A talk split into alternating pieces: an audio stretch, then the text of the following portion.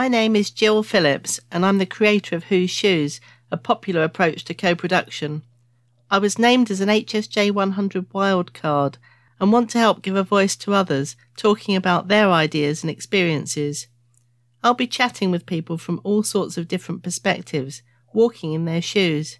If you are interested in the future of healthcare and like to hear what other people think, or perhaps even contribute at some point, Who's Shoes Wildcard is for you.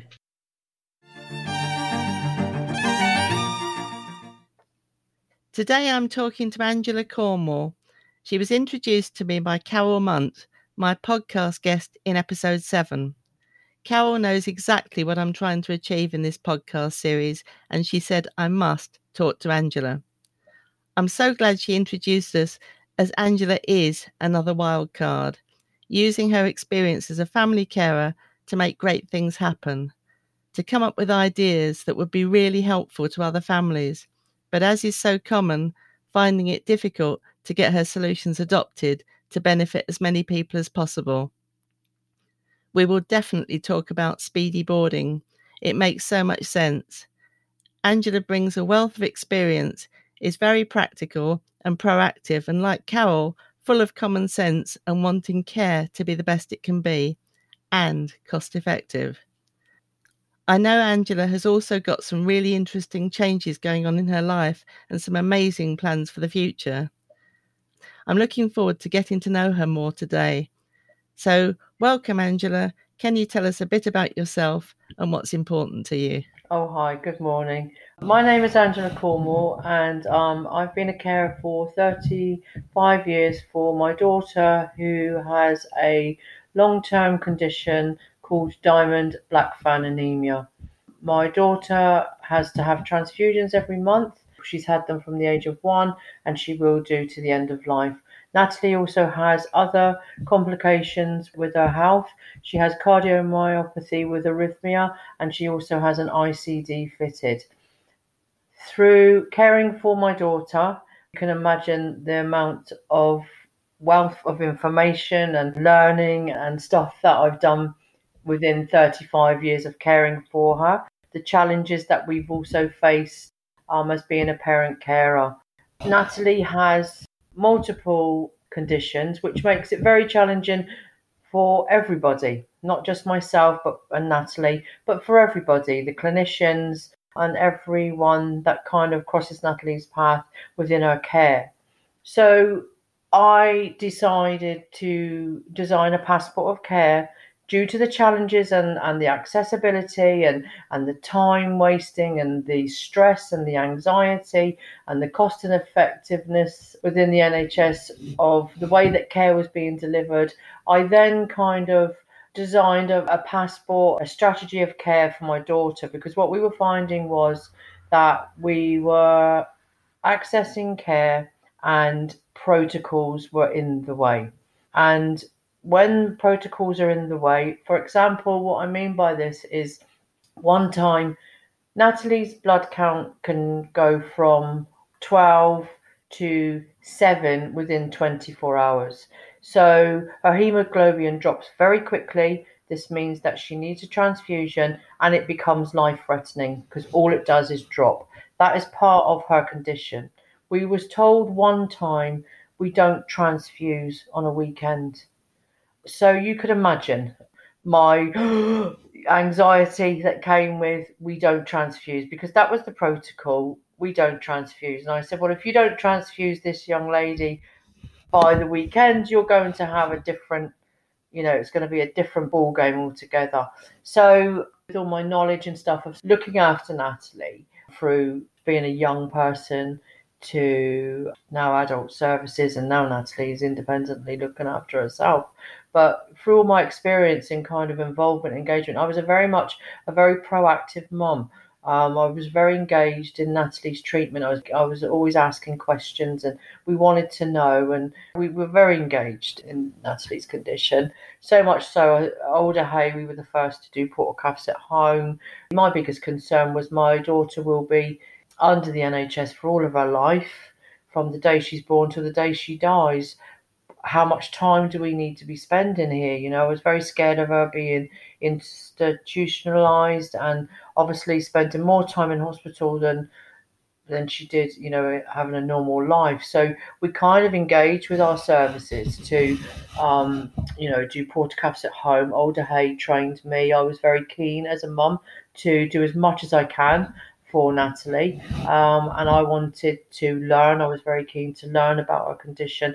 Um, she had a portacath fitted due to being transfusion dependent, and obviously Alder Hey trained me to um, to do the portacath, which was you know absolutely for me as a parent that was just brilliant because we didn't have to spend that time in hospital because if Natalie spent time in hospital as a, a young um, as a young person, obviously I had to.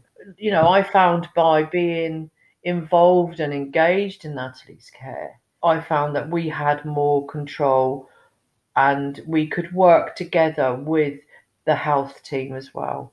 So, which was really important for us because we wanted to learn everything and, and we wanted to know everything about her condition and also what consultants never knew and practitioners never knew. You know, we also helped them as well to understand her condition because when Natalie was diagnosed, she was diagnosed with an orphan disease, meaning it stands alone. You know, I was given a piece of paper which only a consultant doctor could read. And that was my only information I was ever given because there was nothing, nothing at all about, you know, about Diamond-Blackfan anemia. The only report on it was a clinical report, which only when the consultant, it was actually a professor that gave it to me and said, Angela, you will not understand this because, you know, it, it's clinical. And I just said, give it to me. I will try. And, you know, it, it literally was trying to look at a completely different language. It really was. But I was grateful for that because for me, that was really important. That was the only information I ever had. And if I had to hand that to another consultant, then he would understand it. So it was a really good link for me, even though I didn't understand it. So for being a carer for, for Natalie um, for 35 years, you know, we, we faced a lot of challenges. You know, I was a hands on mum. I cared for my young baby, I cared for my young adult, and obviously now Natalie's she's living independently, so I that I don't need to do that now. But we faced a, a really lot of challenges. At two points, Natalie nearly lost her life. She went into a cardiac arrest. I had to do CPR to keep my child alive, and that was at home. And you know, we really did have some challenges, and I, you know, I think one thing that I would like to say is that don't look at that anxious mum as an anxious mum. You know, the anxious mum is anxious simply because she knows she's educated enough. You know, when you are looking after your family with long term conditions, you are taught by the experts. You are taught by the experts. As you're talking, I can see that how those different experiences led you to come up with a passport of care. I mean, having that clinical information that perhaps didn't make total sense to you but would work for somebody else to get it straight to them to bring in your personal experiences, your knowledge of Natalie and the condition and so on. So tell us about the, the passport and what your dream would be for that. So my vision for the passport is it's it's tough being a mum, being a mum caring for a young baby, adult. It's it's challenging. It's challenging. It's tough. We just want just to go into any healthcare and access a service that is quality effective for the patient, cost effective for the NHS, and a simple system.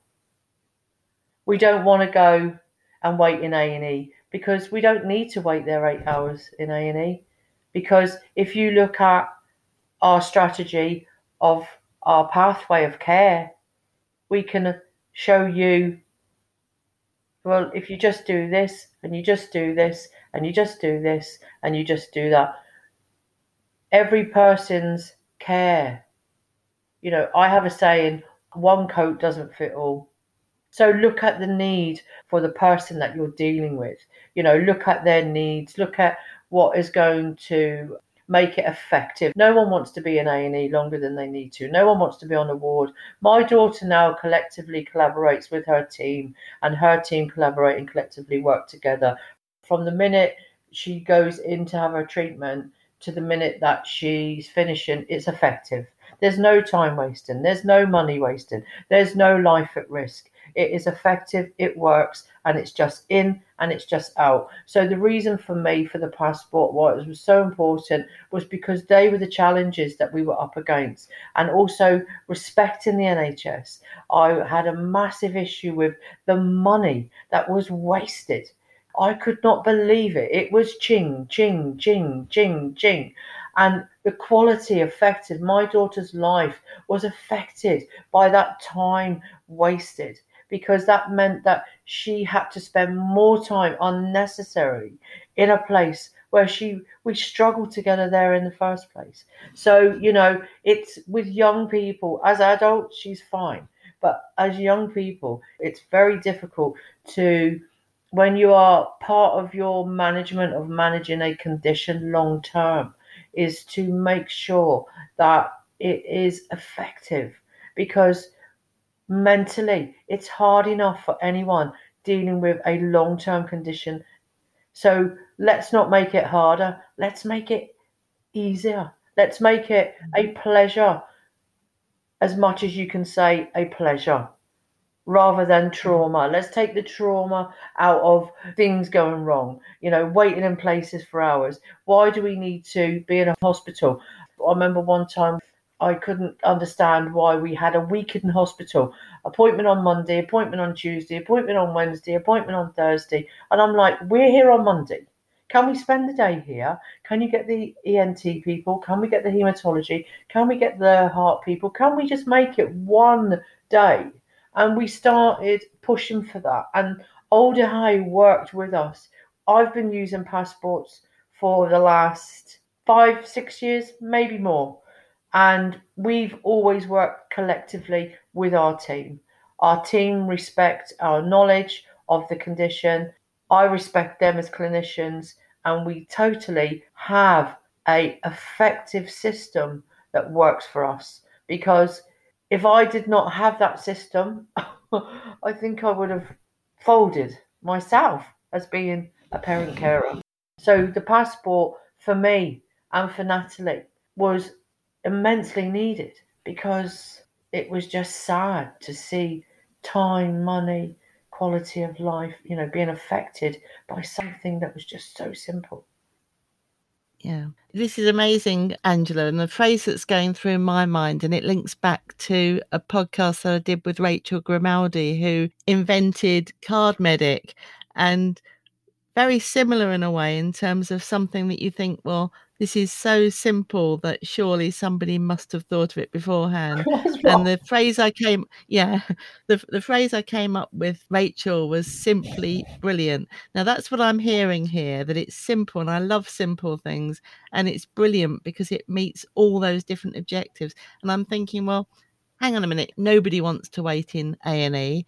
But then in this case, each minute that passes, each hour that passes, it's dangerous. You can see that you know what needs to happen. And also, you've got a young person or now a young adult and in terms of what it means to them none of us want to wait in a&e but for some people it's particularly difficult or impossible and making everything everything worse so i'm really intrigued by the passport and i'm sure the, the listeners uh, are as well so what would the passport look like i come to hospital and i've got this document yeah just talk us through that so the document basically will just be a passport identifying the patient, date of birth, all the normal numbers, you know, the um, NHS number, and then it will have a strategy of care.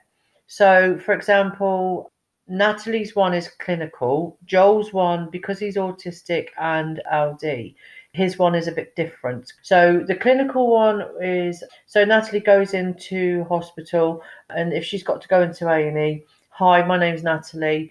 Then it has all her details that she needs. Then it also has the team that look after Natalie. So it has a cardiologist, it has a hematologist, it has everybody that looks after Natalie there's their point of call. If you're not sure as a consultant, you refer. You refer to, to, to this number here. You refer and you speak to the haematology team because they know Natalie. But also, if you engage with Natalie, Natalie will knows her condition too. So please respect the fact that she actually knows her condition as well. So collectively working together with that team, communication, and that passport will put you on a pathway where it will tell you. So she'll call her hematology team. She'll say, right, okay, I'm due for a cross match. They say, right, Nat, come in. She'll go in for a cross match. Then they'll cross match and they say, right, transfusion the next day, depending on her HB. So the pathway just identifies the clinical need and it puts everybody in contact with who needs to be contacted. So if a consultant's not sure, then he can phone the hematology, he can phone the consultant for the heart, you know, depending on whatever their clinical need is. So it basically is an easy strategy just to go through any system because protocols don't suit everybody. Things like we don't do transfusions at the weekend, that is not a patient centered protocol pathway. Yeah. Especially where Natalie's condition is so rare, and and I'm like, have you ever heard of Diamond-Blackfan anemia? No, I've never heard of it. Okay, so you've never heard of it. So at that point, that pathway would have been perfect, and this is why I designed it because you need to know. You need to know what Diamond-Blackfan anemia is, and you need to know what to do. So for us, the passport was you need to know it and you need to know what to do. If you're not sure of it, then we'll teach you, we'll show you, you know, we'll put you in contact with people that know the condition very well. We know it very well. We'll collectively work together as a team so there's no mistakes made. And I would imagine that with very rare conditions, for a clinician to say, I don't know, is a sign of strength because they couldn't possibly know all about everything. Yeah. Rather than assume that they know things and then do something which could be very dangerous.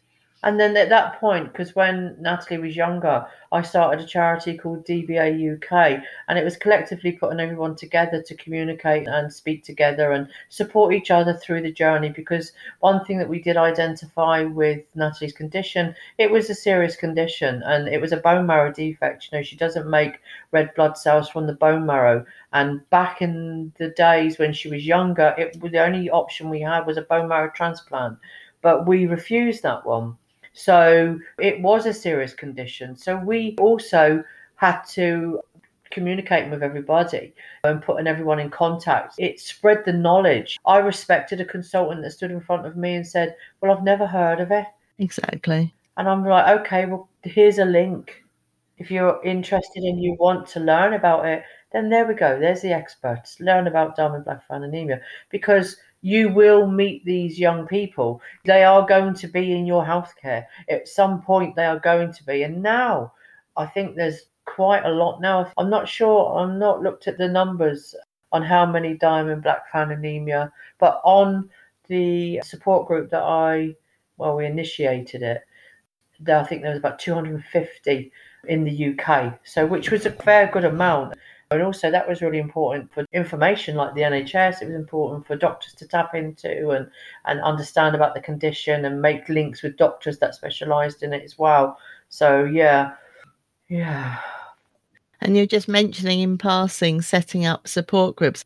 That must have helped so many others because it can be very isolating, can't it, to have something that's really unusual and to come together with other people who really understand. It was really important for me because I'm a talker, and I think collectively, if people work together, it's easier. And I, I suppose, had this vision for just pulling a group of people together. We were just four parents, four children who had the same condition. And then after six months, DBA UK was born. We uh, writ up a constitution we got it into a charity status, and I think now there must be about four, five hundred families on their books. So my vision for that was more so for the children because it was really tough. It was really tough having a transfusion every month. And as a parent, I identified that. And I thought, wow, it's a tough thing for, for a baby to have a transfusion, yeah.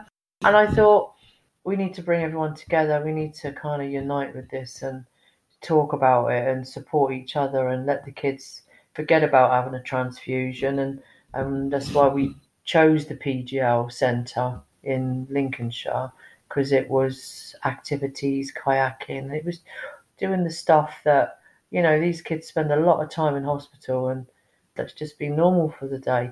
Let's do some rafting and kayaking and sit around the bonfire and get some marshmallows because these kids have spent so much time in hospital being transfused and prodded and you know because there's other complications there's it's a long journey it's a long clinical journey. So it was really important. So that was my vision mainly for the children to relate with another child that had the condition and understand that you're not the only one there really.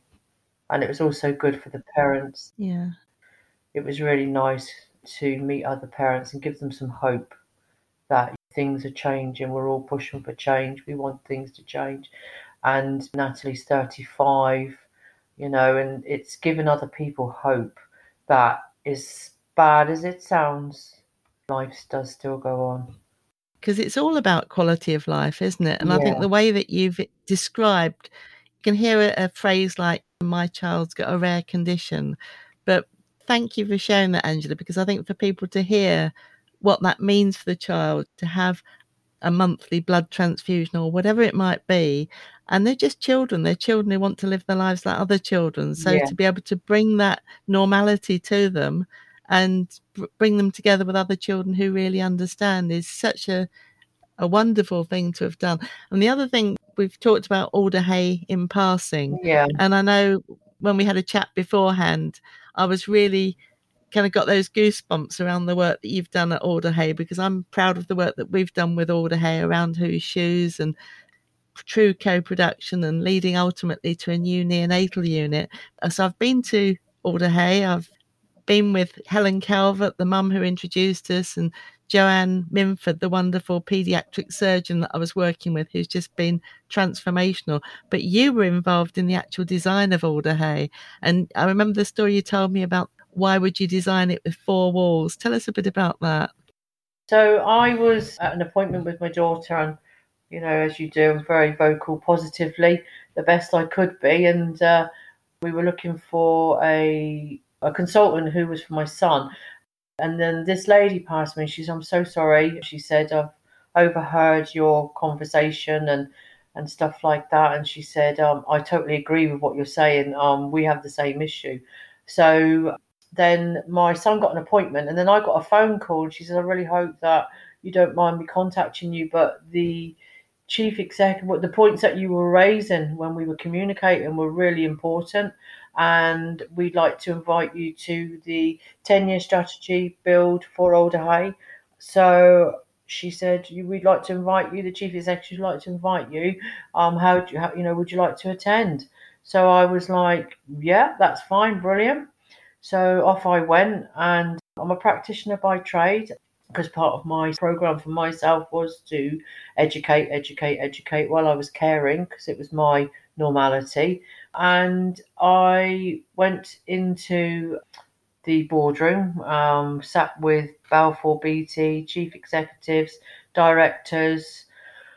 Uh, I think there was another two parents there as well. They also got invited, and we shared our views around the board table. What we thought as parent carers, we'd been in Alder Hey for a long time, and you know, obviously, we would be there for a long time. And as a practitioner, I believe that I sat with Natalie in all of her from when she went to surgery, from her cleft palate, and from when she had an IV portacath and Hickman lines fitted. I spent a lot of time with Natalie. All the time she spent in hospital, so did I. And fabulous. Obviously, the work they, they do is absolutely just life saving and, and, and amazing work they do. But your environment is everything. And the four walls was just not. It was it was just not right. It just didn't feel right. So when they were doing the new build for Alder Hey, what I explained was that, you know, visually a child will heal, you know, if they see things. If you're in just like a surrounding four walls, you know, your healing process, you're not, your mind is not going to be active, you're not going to be looking at things. And for me, the vision was was to put the bring the park into the hospital because it was just a ward and it was very gloomy. It was just clinical. It was just medical. It was just the nurses. But it was also my vision for it was to bring in the outside world a little bit into the wards for the children because as a practitioner, holistic practitioner, visualization is really important. It's part of the healing, it's part of your well being, and that was not in the ward. So, by bringing the park and making the front of the hospital glass, the children could sit on the ward and look outside and see the real world moving because it's almost felt like the segregation from the real world and a ward. And I thought part of healing, let them see the real world, let them see the lady coming with her two dogs every morning at nine o'clock, you know, and the and the builder walking across the park with his hat on going to work and all the cars and the kids going to school. That was real. That was the real world you know. It took out the segregation from being wow. And i believe that by adding that to the ward it would be happier and if they're happier they're going to heal quicker so yeah. initially, you won't have bed blocking, you won't have sick children being in places longer than they need to. Let's get them healed and out. Let's make it a happy experience. It doesn't have to be doom and gloom, it doesn't have to be sad. Let's just make the two worlds meet, you know, and open the front hospital up and bring outside in. yeah. So that's another simply brilliant idea, isn't it? How simple just to be able to see life. And it reminds me, I think a podcast you might enjoy, Angela. I did one with Joan Pons Laplana, who tweets as roaring nurse, which gives you a clue about what he's about. Mm. And a part of his story was literally and obviously taking a risk in terms of his job to some extent and what you're allowed to do yeah. to rearrange ITU so that a young man could see out of the window because that's what he'd said mattered to him. Yeah. And he said that as soon as that happened, that the, the guy started to heal in a way that was not anticipated. So powerful. I totally and I and I'm glad I I took them actions with my daughter because that's the way that we done it because I used to take her out, even with the transfusion. I was taught how to. She had an IV transfusion that would last for first unit of blood last for about uh, three hours. So we'd go for a walk because I was trained. I had to be trained to lock off the transfusion, but we were allowed to go for a walk because that was that's what was important to us to keep engaged. I just wanted to take the institution away from healthcare. It needed to be a better journey because I just felt that as a parent that needed to be done. You know, Natalie would often stand on the back of her IV transfusion. When Natalie was transfused, it was the IV with the little wheels, and you'd wheel it down, and we'd I'd stand her on the back, and you know we'd have fun with that. You know, um, not everyone was pleased about that, but I was trained by the ward to identify if anything was going wrong, you know. So I knew yeah. how to. The reason why I asked them to train me is because Natalie was getting very bored in one place. So her behaviour was starting to change, her mood was starting to change. I said, I need to take this child off the ward and I need to be moving somewhere. Just can we go to the shop? You know, in the hospital. Let's just can we just move with people? So show me what to do. What's the safest way I can do this? I need to do this. And they taught me how to manage that. And we would often go to the shop. She would stand on the back of her uh, IV. She'd have her IV and stand on the back. And it became a game. It was fun. It was yeah. fun days. It wasn't traumatic. It wasn't a sad experience. We created fun with what we had. And they were the good old days. and as any bored child would do, you know, Yeah. if they're if they're bored, they're going to play up. Whereas if they're having fun, being wheeled along with mummy and and having a laugh, then it's, it's so positive all round. And it links Angela again with another podcast. You might enjoy the one we've done around family integrated care, yeah, and that's with Nadia Leek and Rachel Collum. And they're two mums, and they're talking about how exactly what you're saying, you know, being trained with medical procedures right from the beginning yeah, so that you can be a proper mummy or proper parent to your child and feel confident and taking that possibly premature or sick baby back home after the neonatal experience yeah, and being able to be a to feel like you're the mummy rather than the theoretical mummy which of this hospital child it's very powerful. Yeah.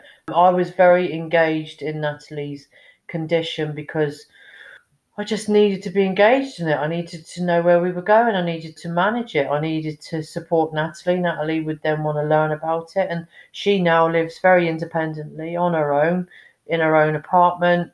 And yeah, she has her little ups and downs and her complications. But considering we were told she'd never make it past five, um, that was 30 years ago.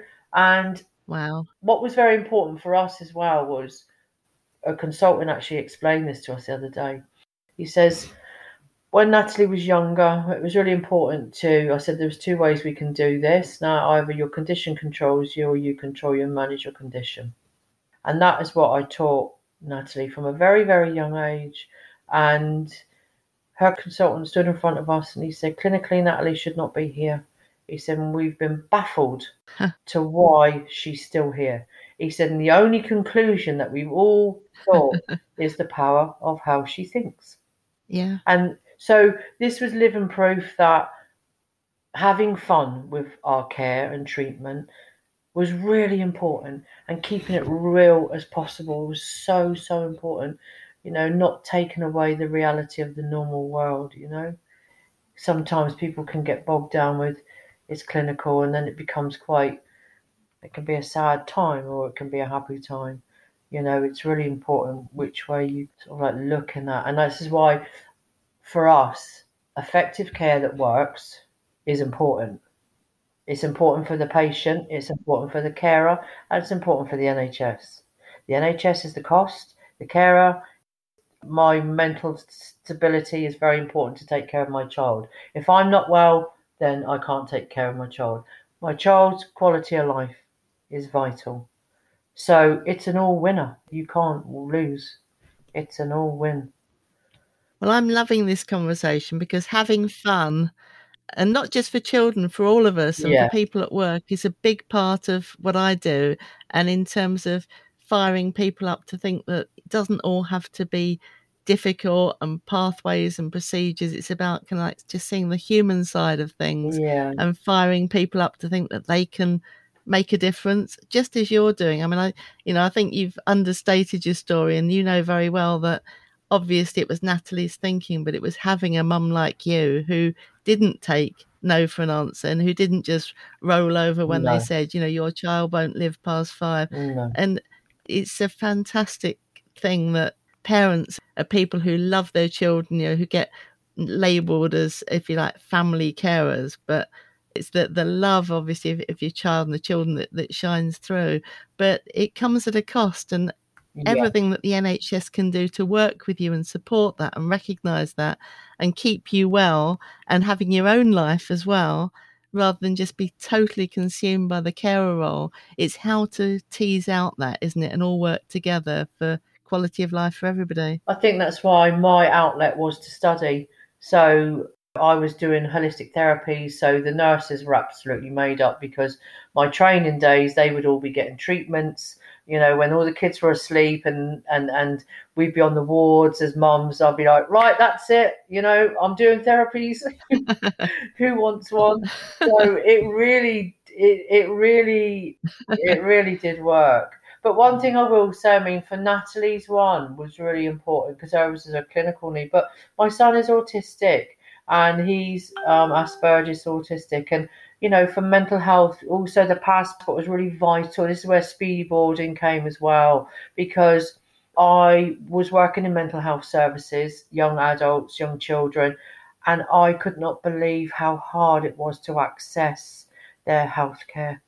It was absolutely my jaw hit the floor because I thought, wow, if this child does not have a pathway, the child cannot access its healthcare simply due to the autism, the sensory overload. It is so difficult for patients, clinical or mental health, and these passports are, are, are vital for accessibility and quality. And I think you were talking about children. Was it in a residential setting? I think it was challenging. So, for young adults who have severe challenging behaviours, severe meltdowns, they can go from two staff members to four in 0. seconds. And it was finding out a way of, I was asked to take a young person to hospital and because they'd not been successful. And I was like, right, okay. I understood autism because at that time my son was 21, second year in university, just diagnosed with autism, Asperger's, ADHD, dyslexia, dyspraxia. And I kind of understood that anyway. And I kind of see the challenges. I was asked to take this young person to hospital because obviously due to the behaviors and, and stuff like that, it was not easy to access. And because of my knowledge of autism and Asperger's and mental health as well, because obviously a lot of my qualifications now are around that, um, I understood what was needed to do. So for him, the waiting room was not an option, not an option at all. Uh, you had to worry about safety of others, staff, us, anyone else who was around because if that young person went into a complete meltdown, then it would be aggression, it would be violence because obviously just due to the anxiety and, and stuff like that. So, what we found was I designed the passport around it was a sensory, it was sensory, so we identified what was going wrong, looked at what was going wrong, and we rectified that. So the issue was obviously was around sitting sitting in a waiting room. We we can't sit in a waiting room. The noise, the smell, the amount of people, the activity.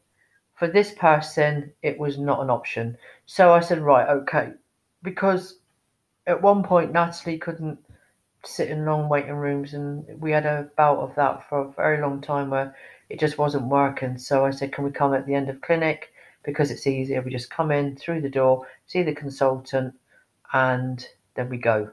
So I kind of use that same method where we, so yeah, the last two patients, can we be one of them last two patients? When we went into the appointment, we need someone who understands about autism because I have an autistic person here and we have to get it right. There's no room for error. If we don't get this right, we have a sensory overload, we have an overload, and then the behavior will change, and then we're in trouble. We need to exit the building. So we need to get it right, right from the minute we walk through that door. So what I requested was I knew the team at Alder Hey anyway, because obviously my engagement with Natalie. So we worked with the learning disability nurses and we said, right, we're coming in. So we'd had a consultation the day before we're coming in tomorrow. This is the time.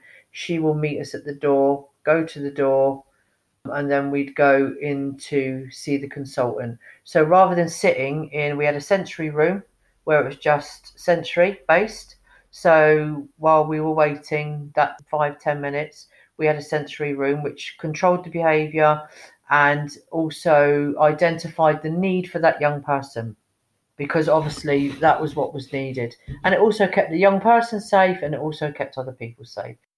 And it was the first time in a very long time that that young person actually had any medical attention because it was always a challenge. You know, it was always a big, big challenge because everyone was obviously worried about behaviors and the risks and stuff like that. So when we actually got a heart scan, yet again it turned into play. It turned into excitement. It turned into, wow, look at this machine, look what mm, it yeah. does. And it was engagement with that young person and, and, and looking at, you know, wow, look at this, you know, how amazing is this machine? It can look at your heart, look at your heart beating. And it was involving that person with their care. And yet again, back to collectively working together, involving the person with their own care. And the fascination was there. So we had a gap. but At that point, we had that gap time to get that trick, get that, get in. What we needed to get in was the ECG, and it was done fine, you know. And it then became a great experience. It wasn't complete meltdown, complete bad behavior. It was something that that young person, and I said, all you need to do is engage him in his care. If he understands what is going on and he's safe and he feels safe around his environment, you won't have no problems. And that's exactly what we've done. And that pathway was effective. It worked. And well, I think we attended maybe four appointments when it was a complete disaster. And my son's autistic as well. And it's so important. There's nothing worse than, you know, and this is what I was doing some work with my local GP surgery. And I was saying, because I have my son Joel, he's autistic, so he had an appointment, and then he's called me, and he's put the phone down because he's like, "Mum, I can't deal with it."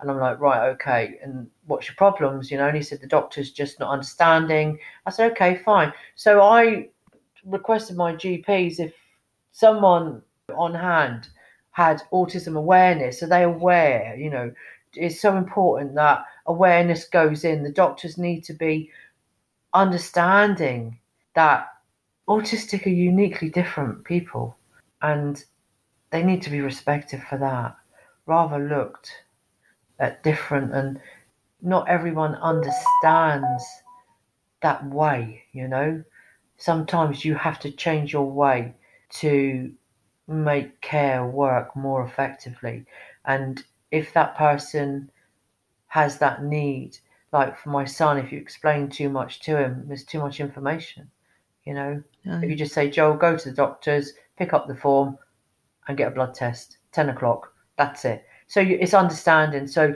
I was asking for people to be educated around this, you know, and because that's the first point of call, isn't it? When you walk into any GP, doctor, surgery, hospital, if you've got no one that doesn't know about autism and mental health, then you're going to be in the protocol, which probably is not Yeah. going to work.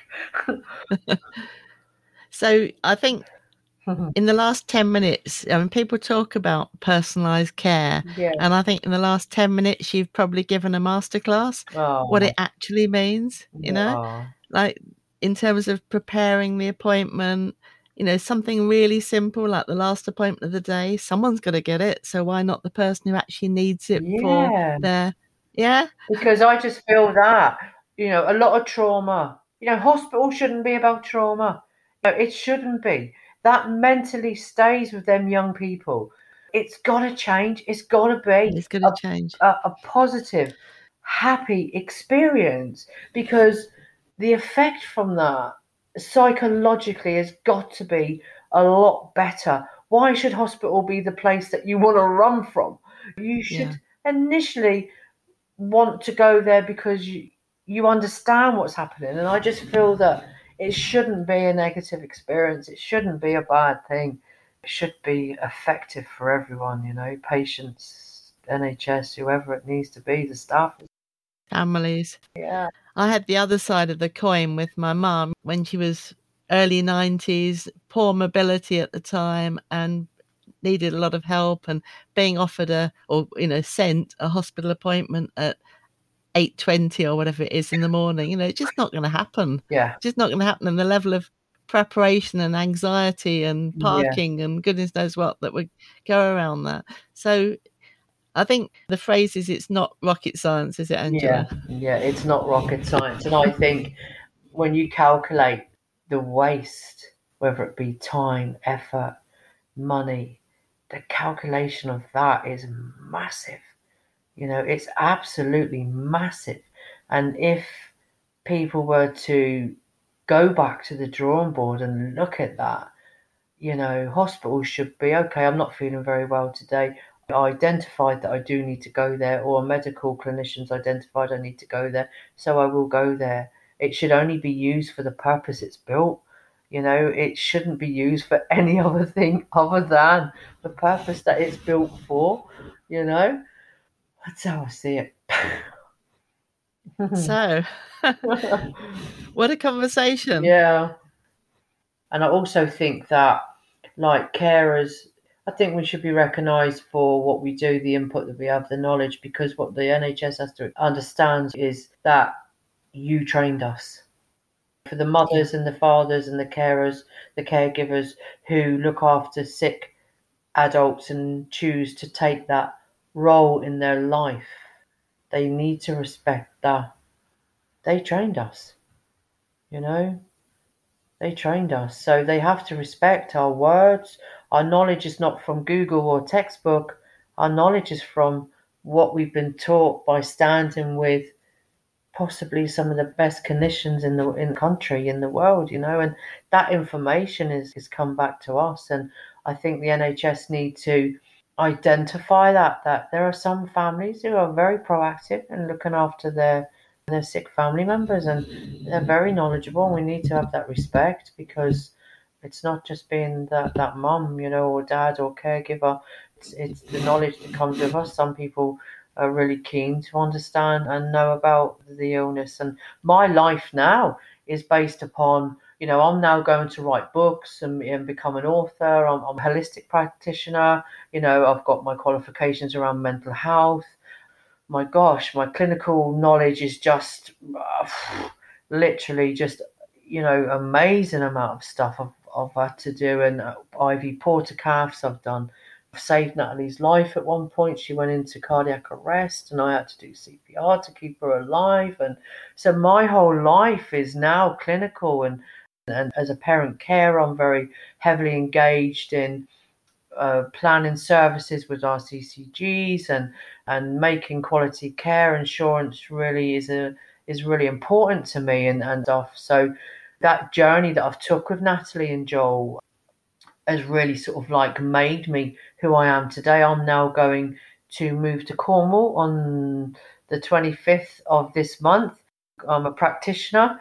My children are fully grown. They're all in their own homes and living independently and driving and doing what they need to do best. And I'm now going to take my knowledge and my training and I'm going to start a retreat in Cornwall and become an author and still stay engaged with the X by experience because that to me is quality. Um, it, it is a is a passion and it's really important and I just think that's something that I always do. It's very important to me. Yeah, just take life a little bit slower. So I think we've got a whole episode in the future about your life in Cornwall. I think we can't go into it now because it will be, yeah. but the, the retreat I think is aiming to help children and give them a, a great experience. I've got my links with the fabulous teams in Cornwall around healthcare and specifically maternity care. So, you know, I'm sure that our stories are coming together more and more. I mean, it, it just seems extraordinary that our different experiences, but very important in our lives in Alder Hey and our yeah. future stories in, in Cornwall. And the fact that your name's Angela Cornwall uh, is, is, just a bonus. oh, so, so thank you, Angela. I, I think it's such an important contribution that you've made there. I'm trying to get now that, you know, people say they want to listen to lived experience stories, they want to hear from family carers. And people on this podcast series are contributing that so knowledgeably and so generously. So let's get people listening to these podcasts and make a difference. Fabulous. Thank you very much for inviting me. I hope you have enjoyed this episode. If so, please subscribe now to hear more of these fascinating conversations on your favourite podcast platform. And please leave a review. I tweet as Whose Shoes. Thank you for being on this journey with me, and let's hope that together we can make a difference.